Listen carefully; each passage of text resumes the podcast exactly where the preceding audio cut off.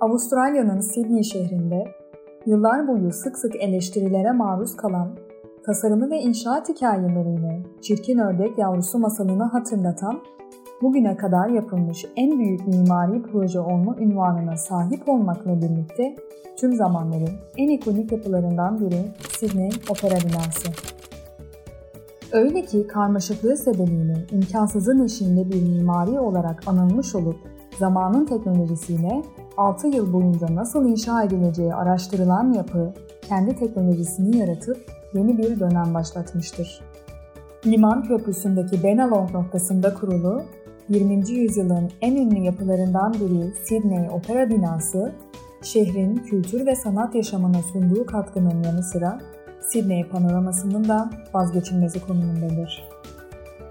1956 yılında Avustralya'da dönemin hükümeti sanat performansları için bir opera binası inşa etmeye karar verir. Bir sonraki yıl uluslararası bir yarışma açılır ve yarışma 250'ye yakın başvuru alır. Çok ünlü mimarların da başvurduğu yarışmanın kazananı hiç tanınmayan genç bir Danimarkalı mimar olan Jorn Utzon olur. Jorn Utzon, inşaatın yapılacağı bölgeye hiç gitmemiş fakat resimlerden yola çıkmıştır. Hem limandaki yelkenlerden hem de Meksika'daki Maya ve Aztek tapınaklarından etkilenmiştir. Utzon, aynı zamanda kuşların kanatları, bulutların şekli ve formları, deniz kabukları, ceviz ve palmiye ağaçlarından da ilham almıştır.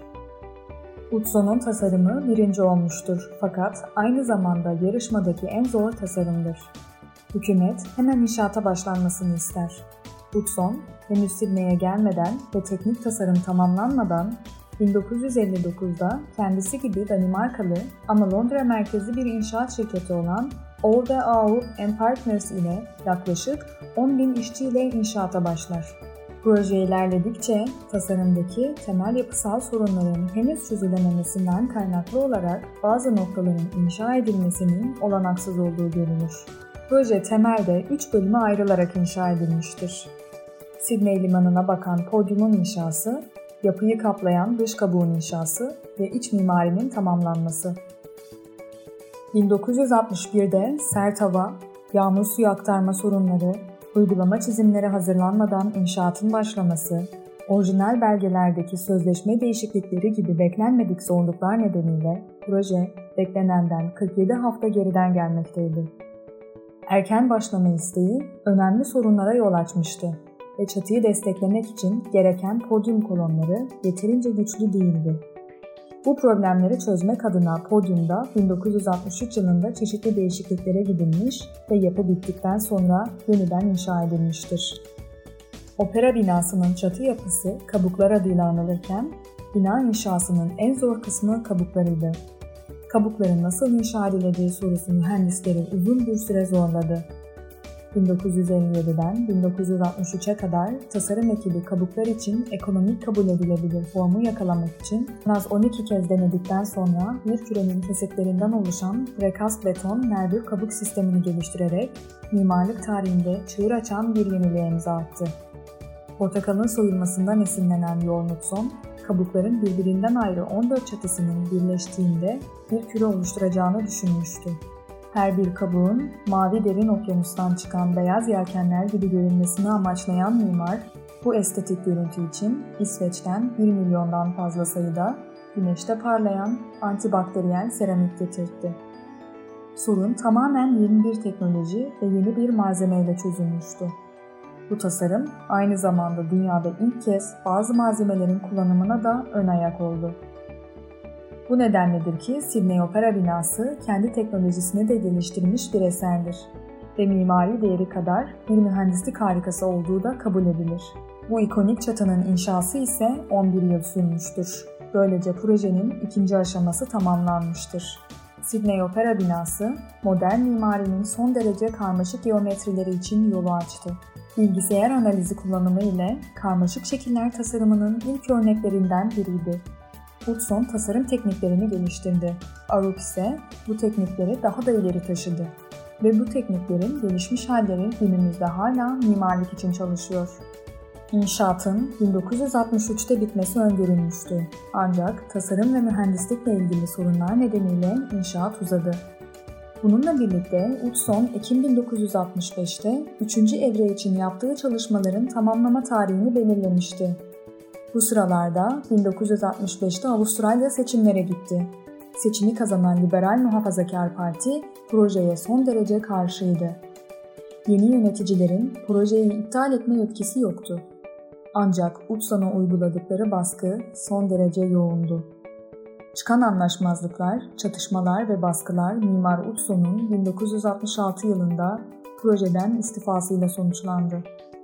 Utzon 10 yıldır emek verdiği projesini bırakarak Danimarka'ya dönmek zorunda kaldı. Jorn Utzon istifa ettiğinde projenin büyük kısmı özellikle kabukların inşaatı tamamlanmış durumdaydı. Başlangıçta 7 milyon dolar bütçeyle yola çıkılmış ancak Hudson ayrıldığında projenin maliyeti 23 milyon dolar civarına ulaşmıştı. 1973'te tamamlandığında ise maliyet 102 milyon Avustralya dolarıydı. Yapı, pahalı olması ve tasarımı sırasında uygulaması düşünülmemesi nedeniyle adeta yerden yere vurulmuştu. Bir başka eleştiri ise yapının tüm cazibesinin doruğa ulaştığı kabuklarının iç mekandan hissedilmemesi nedeniyle biçimin işlevi izlememesiyle ilgiliydi. Hudson'un yerine Peter Hall önderliğinde yerel bir mimar grubu getirildi. Orijinal tasarımda birçok değişikliğe gidilen bu dönemde çok işlevli opera konser salonu olarak tasarlanan ana salon yalnızca konserlere uygun bir hale dönüştürüldü. Orijinal projede sahne oyunları için tasarlanmış küçük ikinci salon, opera ve bale salonuna dönüştürülmüş ve bu ikinci salona opera tiyatrosu adı verilmiştir. Bu iki büyük salona giriş, yapının dışına yerleştirilmiş görkemli merdivenler ile sağlanmaktadır. Orijinal tasarıma 3 daha küçük tiyatro sahnesi, bir kütüphane, sinema, 3 restoran, 6 bar ve 60 adet soyunma odası eklenmiştir. Opera binası toplamda 1000 odaya sahiptir. Yapının cephesini oluşturan büyük camlar dikey çaprazlar ile desteklenerek kabuklara bağlanmıştır. Bu çaprazlar arasında bulunan bronz çubuklar 2000 adet cam levhanın ayakta durmasını sağlamaktadır. Yapıda kullanılan camlar çift cidarlı olup iki cam tabakasının arasına yerleştirilen plastik tabaka cama dayanıklılık vermekte ve ses yalıtımını arttırmaktadır. Kabuk kaplamaları ve fuaye mekanlarının cam duvarlarının dışında binanın dışı büyük ölçüde pembe granitten oluşan panellerle İç yüzeyler ise formun tersine kontrplakla kaplıdır. Dışa vurunca bir tasarıma sahip olan yapı 183 metre uzunluğunda ve en geniş noktasında 120 metre genişliğindedir ve 1.8 hektarlık arazi üzerinde bulunmaktadır. Deniz seviyesinin 25 metre kadar altında 588 tane beton ayak tarafından desteklenmektedir. Sydney Opera binası 1973 yılında Kraliçe Elizabeth tarafından açılmıştır. Mimar Jorn Utzon ise açılış törenine davet edilmemiştir. Hatta öylesine üzücüdür ki açılış töreninde mimarın isminden de bahsedilmemiştir. Ancak 1985'te bu hata telafi edilir ve Avustralya'nın en önemli nişanlarından biri olan Companion of the Order of Australia Jorn Utzon'a verilir. Utzon'dan opera evinin giriş kısmının yeniden tasarlanması rica edilir. 2004 yılında onun onuruna ilk iç mekan tasarımı olan Utzon Odası açılır. 2006 yılında Jorn Utzon'un yeniden tasarlayıp tamamladığı bölümler nedeniyle Sydney Opera binası Kraliçe 2. Elizabeth'in katıldığı ikinci bir törenle yeniden açılır. Ancak Utzon bu kez de sağlık sorunları nedeniyle açılışa katılamaz. Sydney Opera binası Jorn Utzon'a 2003 yılında mimarlık alanındaki en prestijli ödül olan Pritzker ödülünü kazandırır. Ancak Utzon en önemli eserinin tamamlanmış halini göremeden 29 Kasım 2008 tarihinde hayata gözlerini kapatır. 2007 yılında UNESCO tarafından Dünya Mirası listesine alınan eser her yıl 1500 performansa ev sahipliği yapıyor ve 1.2 milyon seyirci ağırlıyor. Yapılan bir yoruma göre yapı şu şekilde tanıtılıyor. Hiç şüphe yok ki Sydney Opera binası mimarın başyapıtı. 20. yüzyılın büyük ikonik yapılarından biri olan ve dünya çapında bilinen güzel görüntüsüyle sadece bir şehrin değil, bir ülkenin hatta bir kıtanın sembolü haline geldi. Mimarın Mutfağı'nda 10 dakikada yapılar serisinde bu hafta Sydney Opera binasını konuk ettik. Bir başka mimarın mutfağında görüşmek üzere. Hoşçakalın.